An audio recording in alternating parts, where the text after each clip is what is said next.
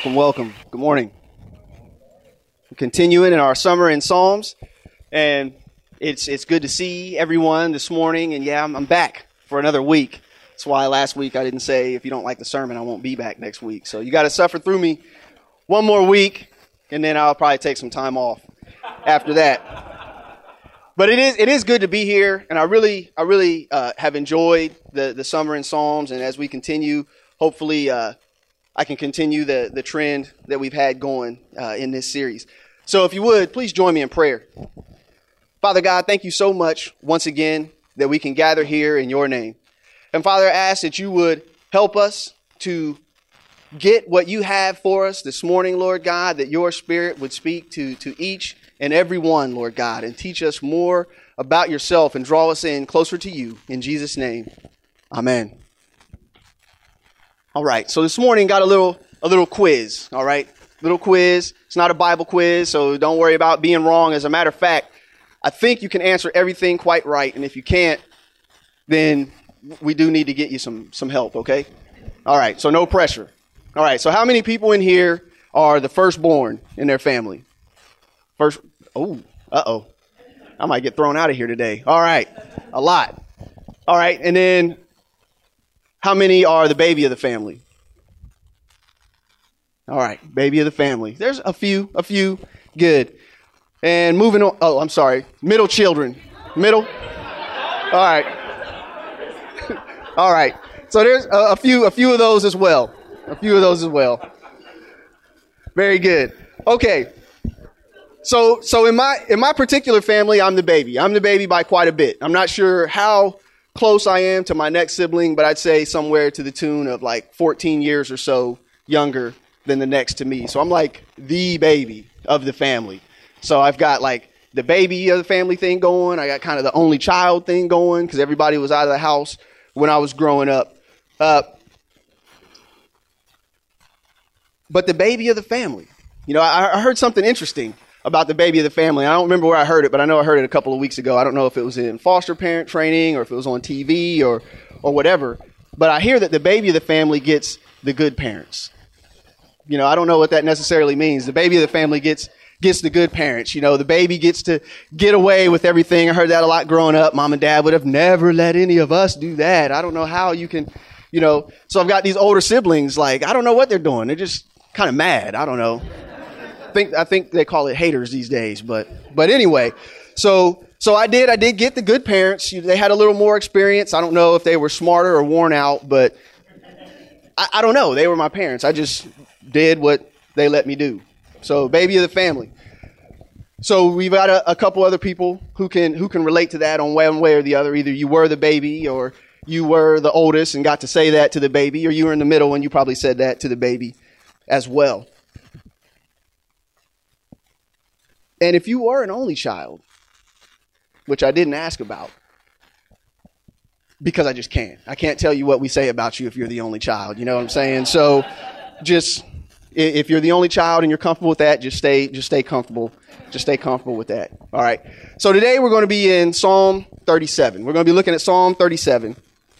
And we're going to look at some of the words of a famous baby of the family, actually, the baby of the family. And what, what he kind of says and encourages us about looking towards God instead of looking about what's going on with, with other people. So we're going to be in Psalm 37. And as you turn there, or as you get your app fired up to Psalm 37, just to talk a little bit about it before we read, it's a wisdom psalm. It's classed as a wisdom psalm, which means that it's, uh, it's similar to Proverbs. And each about one or two verses is a, is a complete thought. So it's really not although it has a flow, it's not a complete story. Each little tidbit teaches a truth about God. So, as opposed to some of the other Psalms where we looked at, where the psalmist is speaking to God, today the psalmist is speaking about God. And the, the, the entire gist of the psalm is really contained in the first nine verses. So, we'll, we'll read those together. Fret not yourselves because of evildoers be not envious of wrongdoers, for they will soon fade like the grass and wither like the green herb. Trust in the Lord and do good. Dwell in the land and befriend faithfulness. Delight yourself in the Lord, and he will give you the desires of your heart. Commit your way to the Lord. Trust in him, and he will act.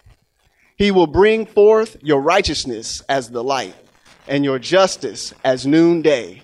Be still before the Lord and wait patiently for him. Fret not yourself over the one who prospers in his way, over the man who carries out evil devices. Refrain from anger and forsake wrath.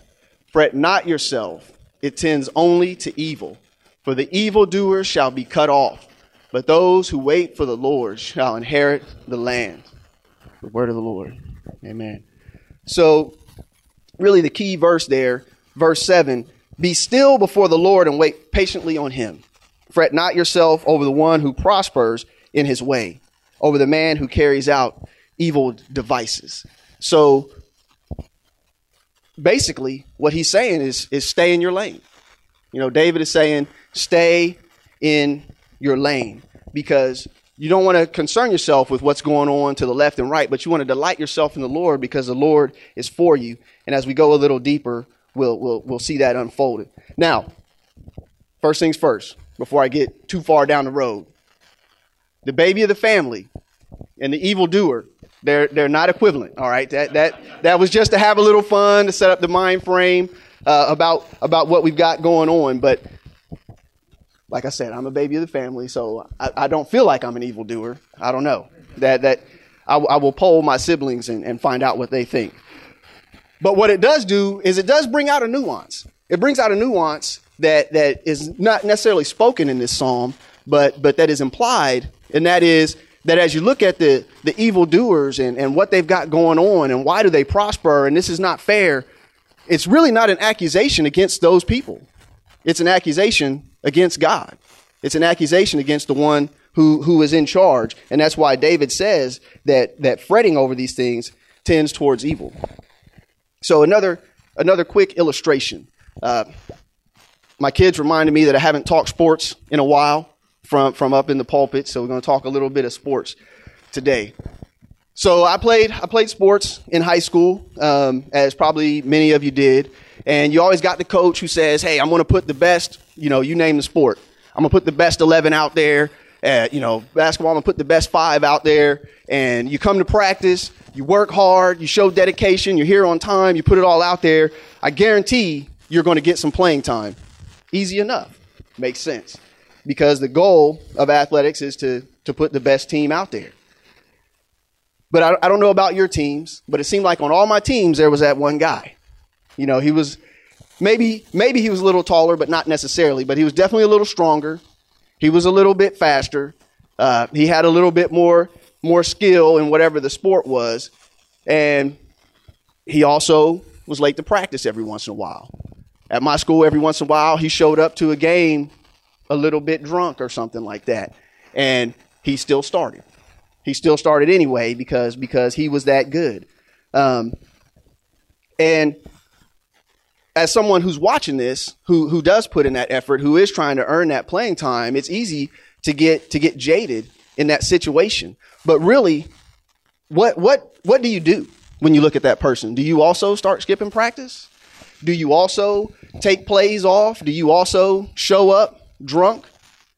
What what what good is it doing to look at that person and say, well, they're getting away with it. Maybe I'll do the same thing. I mean, you could always quit the team as well. But again, what kind of statement does, does that make?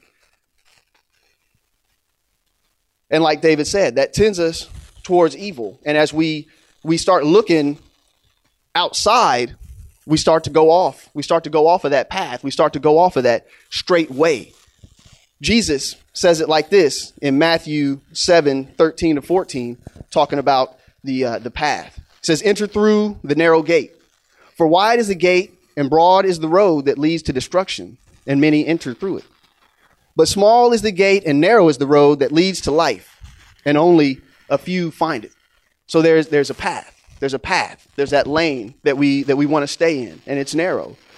Solomon says it this way in Proverbs Trust in the Lord with all your heart and lean not on your own understanding.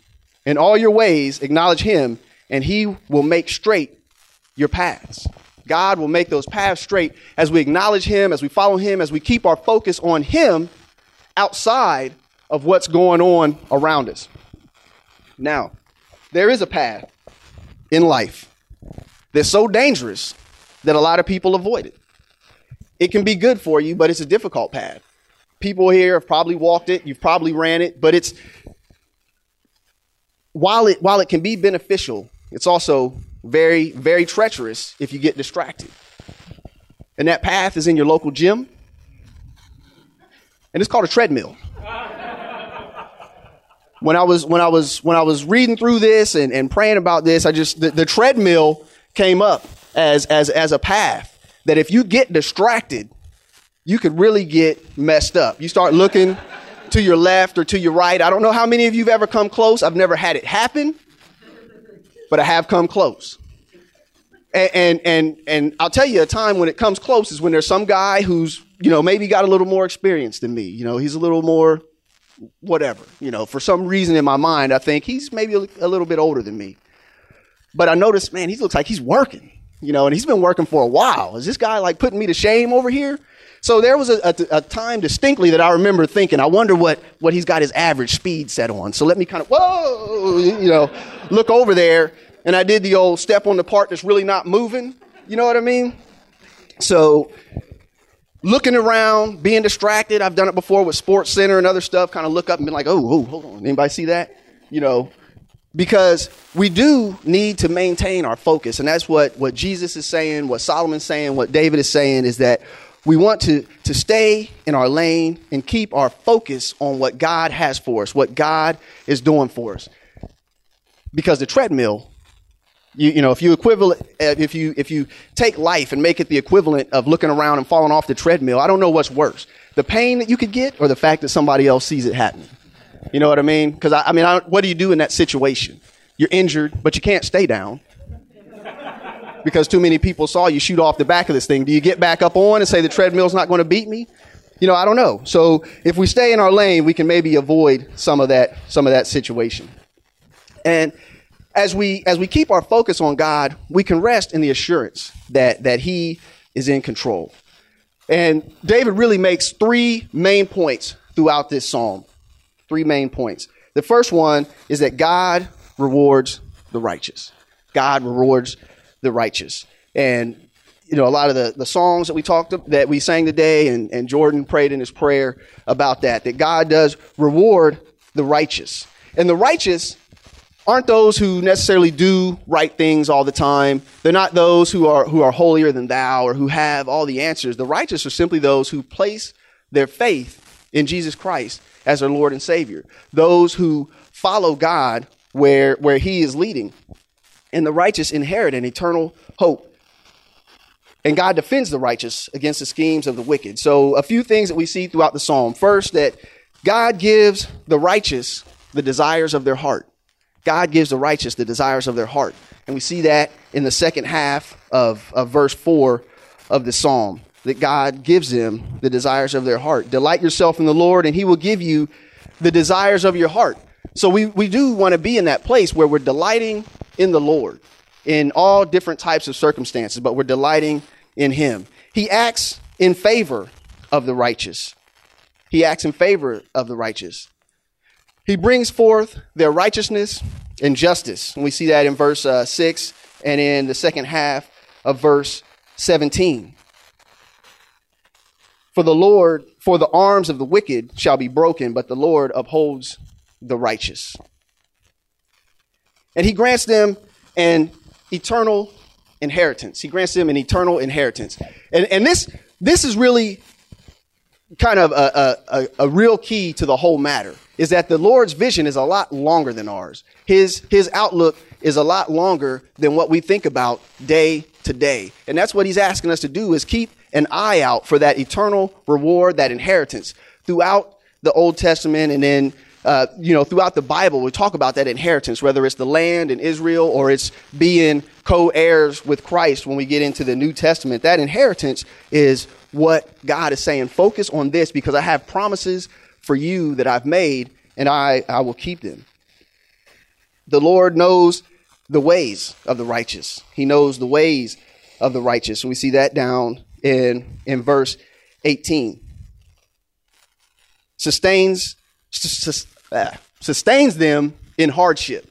Sustains them in hardship. So we can have confidence in, in a couple things when we see a phrase like that that God will be there during our difficult times, but also that the difficult times they're going they're going to come. He does grant the desires of our heart, but again, life life is real. Life is real. The challenge is there are real. They shape us, they form us. So we will go through hardships, but we won't have to go through them alone because God guides the steps of the righteous. As we seek Him, we know which way to go. We know which decisions to make because He becomes the basis for how we decide between option A and option B, whether A and B are good and bad, or A and B are good and a little bit better, or if they're just two things that are equal but different. As we seek God, we kind of know which way we need to go. And then He delights in the ways of the righteous verses 30 and 31 say this The mouth of the righteous utters wisdom, and his tongue speaks justice. The law of his God is in his heart. His steps do not slip. So God, he, he enjoys the ways. He delights. These are the ways of, of the people, and he knows it. He knows it. He counts it, and he delights in the ways of those who are righteous. God pays attention. And as we talked about last week, God does not forsake the righteous. He doesn't forsake the righteous. It may feel that God has forsaken us, that God has abandoned us at times, but He is still there, and He promises that, that He will be there. And then finally, He promises the righteous a future. There is a future for the righteous. There is hope beyond circumstances. There's hope beyond this life. There's hope beyond anything that, that that would come against us. David writes this in verses 39 and 40 The salvation of the righteous is from the Lord. He is their stronghold in the time of trouble. The Lord helps them and delivers them. He delivers them from the wicked and saves them because they take refuge in Him. So, God God will, will sustain the righteous. He will reward the righteous. He has promises for the righteous. He also deals with the wicked, which is the next, the next theme that, that David talks about, that God destroys the wicked. Now, wicked, wicked is kind of a loaded, a loaded word for us. I think when we think wicked or we think evildoers, uh, we think about people who are just as evil as they can possibly be all the time. Whether this is someone out of a some kind of a, a movie or you know some kind of like super villain or something like that. That's what we think of when we think of the wicked, but it's not necessarily that way. I would say those people definitely are wicked, but what David is really talking about here is the people who don't place their confidence in God. The righteous place their confidence in God. They place their righteousness in, in Jesus for their salvation, but the wicked they look somewhere else. They look somewhere else for those things. They set up these, these different idols in the place of God, such as money or power or fame or themselves. They, they basically turn their back and forsake God. They receive, and, and sometimes they will receive their reward here and now. But they don't have a hope for eternity. They don't have a promise. So, what does David say about the wicked? He says they will fade and wither. They may, they may be strong. They may they may appear to have a form of, of success, but they will fade and wither. And we don't really have to go too far to see examples of this. We can look in sports, we can look in uh, Hollywood, we can look even in our own lives, those people who they had this temporary success, but yet they have faded and they have withered over time. Now, I'm not really a vengeful person, and I don't know if this is, is God or not. But, you know, as I tell the story about sports, I have a couple people in mind, and I don't know what they're doing. Well, actually, I probably know what they're doing right now. They're probably asleep um, because they're doing the same things that they were doing in high school. At some point today, they'll probably go find some weed or some beer, or something like that, hang out all day, and uh, you know they'll tell their mom that they'll be back in by midnight and these things like that, and we're the, and we're the same age. So I'm not, you know, I'm not saying that I'm happy about that.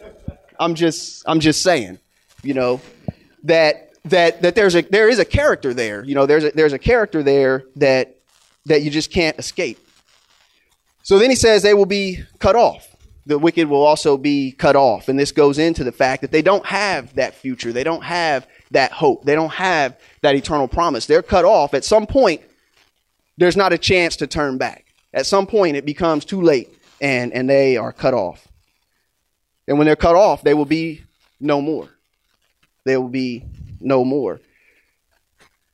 And as David points out in the psalm, they go after the righteous. Sometimes they set a trap or a snare for the righteous, but at the end, they will slay only themselves. They will slay only themselves. In verse 15, it talks about the sword of the wicked. The sword shall enter their own heart, and their bows shall be broken. So, what they intend for evil on someone else at some point, he's saying God will turn that back on them. In verse 38 is kind of a summary of, of the idea of how God dest- of God destroying the wicked. But the transgressors shall be altogether destroyed. The future of the wicked shall be cut off. So God rewards his righteous people. God will destroy the wicked. And all this underlies David's final point that he gives throughout this psalm, and that is that God is sovereign. Ultimately, God determines what will happen to both. He has laid out his law. He has laid out his rules. He is the one who provided a way for us to return to him. He's in control of that whole process. He's not, not, the, not the guy who shows up late to practice or drunk to games, not the, not the baby of the family who gets away with everything. You know, they're not the people who determine. Ultimately, it's God that determines that path. And he's the one that we that we have to seek.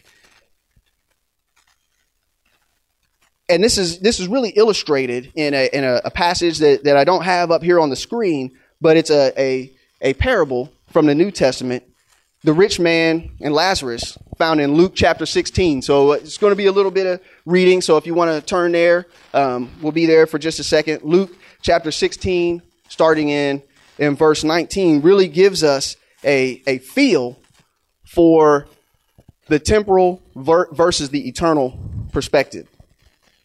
So this is, uh, this is Jesus teaching. So there was a rich man who was clothed in purple and fine linen and who feasted sumptuously every day. And at his gates laid a poor man named Lazarus, covered with sores, who desired to be fed with what fell from the rich man's table. Moreover, even the dogs came and licked his sores. The poor man died and was carried by angels to Abraham's side. The rich man also died and was buried, and in Hades, being in torment, he lifted his eyes and saw Abraham far off and Lazarus at his side. And he called out, Father Abraham, have mercy on me, and send Lazarus to dip the end of his finger in water and cool my tongue, for I am in anguish in this flame. But Abraham said, Child, remember that you in your lifetime received good things, and Lazarus in like manner bad things. But now he is comforted here, and you are in anguish. And besides this, between us and you is a great, a great chasm has been fixed in order that those who would pass from here to you may not be able, and none may cross from there to us. And then Lazarus said, Then I beg you, Father, to send him to my father's house, for I have five brothers, so that he may warn them, lest they also come into this place of torment. But Abraham said, They have Moses and the prophets. Let them hear them. And he said, No, father Abraham. But if someone goes to them from the dead, they will repent. And he said to him, If they did not hear Moses and the prophets, neither will they be convinced if someone should rise from the dead. So the rich man, it doesn't really talk about his character, but the, the assumption is, is that he, he wasn't feeding the poor. He wasn't sharing with those people around him. Something about him, he put his faith in something else rather than God and rather than God's ways. But he lived a good life. It doesn't say that he lost his fortune and then he died or anything like that. Just his time came and it was over. In the same way, for Lazarus, it never says that by, by faith and by prayer that, that he was lifted up. No, he, he died. He was carried away by angels to Abraham's side to receive that reward, to receive that, that comfort. And God doesn't expect us to, to know what's next. In our community group, one time we were talking about heaven and the different descriptions of it in the Bible that are all grounded in things that, that we know and understand gold and, and, and, and eternal light and all these things, but we don't, we don't know. We don't really know what's there. That probably the best thing that we could imagine is probably even better than that. And God understands that we can't grasp it. But just as he told the rich man, the word is there. The promises are there. Moses, the prophets, the word of God. If, if, if they won't believe this, they won't believe someone who's risen from the dead. So he's saying, hey, Lazarus believed. Lazarus believed in spite of his circumstances. And it makes sense. Why would God, the eternal God, the, the creator of the universe and all things, want us to base our hearts and our desires off of what people are doing that we don't even respect, off of people that are doing the wrong thing? Does he is he wrong in saying, hey, don't do that? Don't look at them and be jealous. Have confidence in the promises that I have for you. In verse 16 of the psalm, David writes, Better is the little that the righteous has than the abundance of many wicked. So there may, there may only be a little. It may never reach that level. There's no promise that if you follow me, you will, you will replace these people that are famous, these people that are rich, these people that are powerful. But it's better to have me with you. It's better to have God's promise with you than it is to have all of the things that the wicked can accumulate. And if we're looking to our left and our right, there's, there's really no way, there's no way to stay on track because at that point, we're distracted. At that point, like I was saying with the sports analogy, we can do a, a few different things. We can quit. We can quit. We can give up and, and just say, hey, this is not worth it. I'm going without, and yet I'm not getting any reward. We can imitate those who, who don't put in the work. We can imitate those who, who aren't willing to follow the ways of the Lord. And then God is completely and wholly justified in giving us what, what we deserve. Or we can keep our focus straight on God, follow Him despite the outward circumstances. I've said this before, and I'm sure I'll say it again many, many times. But if we look at the outward circumstances as a standard for who God really is, if we look at that as a standard for who's really faithful, then, then we're, we're kind of in a little bit of trouble. We're kind of in a little bit of trouble because Jesus was crucified. Jesus, throughout his ministry, said he didn't have a place to lay his head. So he wasn't rich. He, he, he didn't have all these material things. So are, are we saying that, that Jesus wasn't faithful?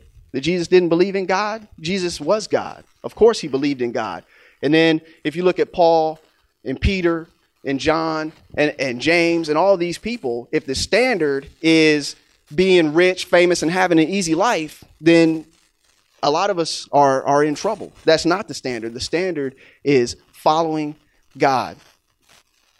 So if, if you're taking notes, I got a, an, an, application point that, that hopefully will make this easy to remember. So, what do we do in response to this? Don't hate, appreciate. Don't hate, appreciate. Something, something nice and simple. All right, I'm going to give you a second to write that one down. Don't hate. I mean, this is really, when you boil it down, this is really what David is saying. So don't hate. He's saying, fret not. Fret not over what's going on with the evil people. Don't, don't get mad about their apparent success because this tends only to evil.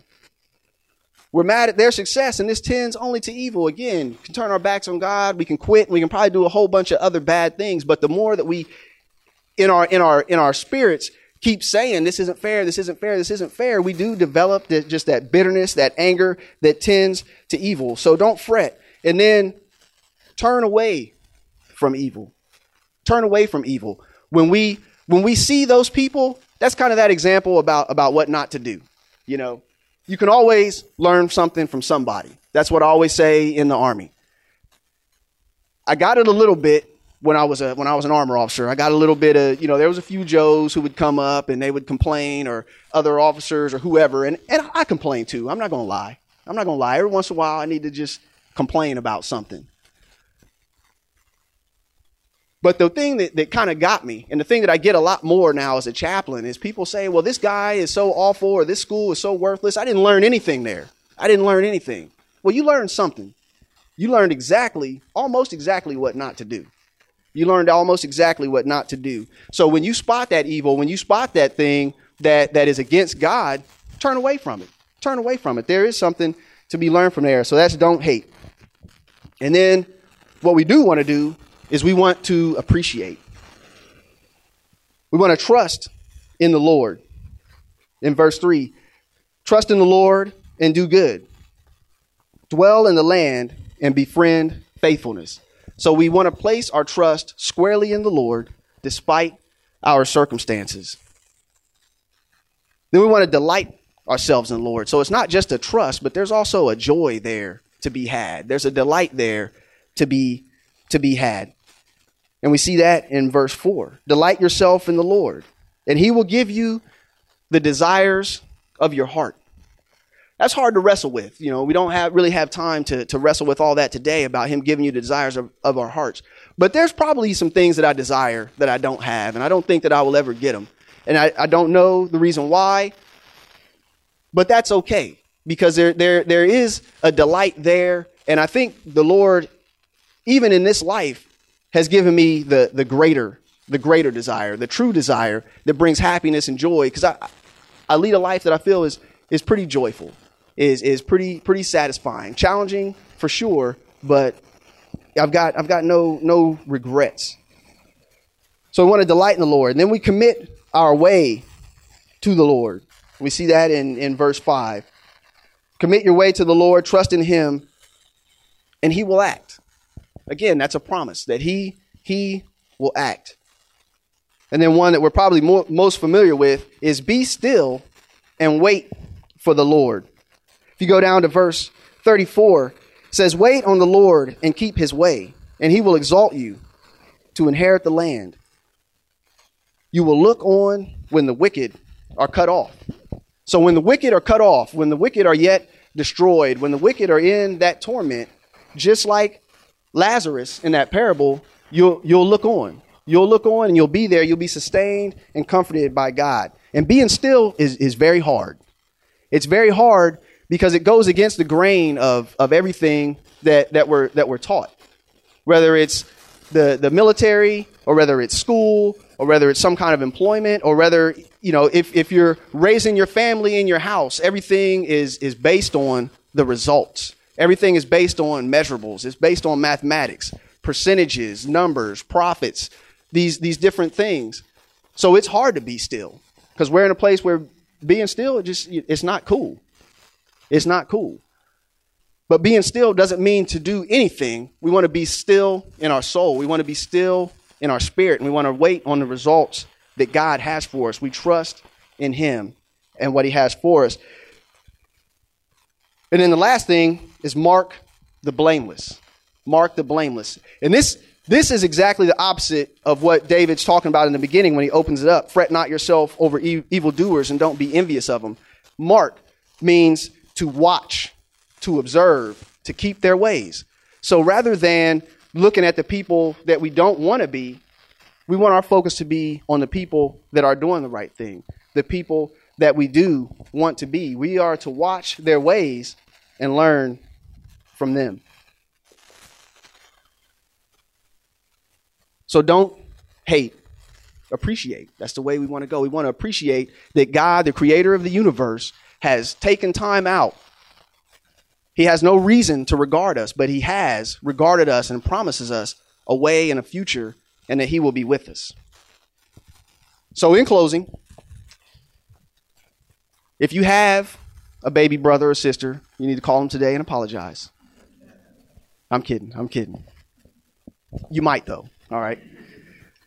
But but seriously, uh, what what David says here is is is beautiful. This is a beautiful psalm. You know, it's it, there's a lot of just there's a great message here, uh, but it's not shocking. If we if we stop and think about it, it makes sense that God would say, "Focus on me. I'm I'm the one who who has made the way for you. Focus on me, and I will show you which way to go. Don't be distracted by the apparent success of people who are doing other things. I am God; they are not." And it, it makes it also makes sense that that only le- leads to and tends towards evil because you're not running toward God. You're you're basically making an accusation, and then you're probably running somewhere else. And with our focus solely on the promises and the goodness of God, we can find satisfaction, freedom, and an eternal her- inheritance. It's the way that we want to live. It's the way that we want to be in these difficult circumstances, but we can continue to go forward in faith in our Lord. So don't hate, appreciate, and be still and wait on God. Please join me in prayer. Father, thank you for this, this teaching that David gave us, Father God.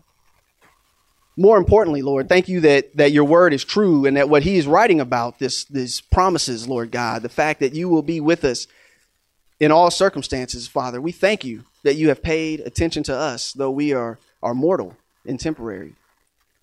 So, Father, today my prayer is simple. Give us the confidence in you to trust, Lord.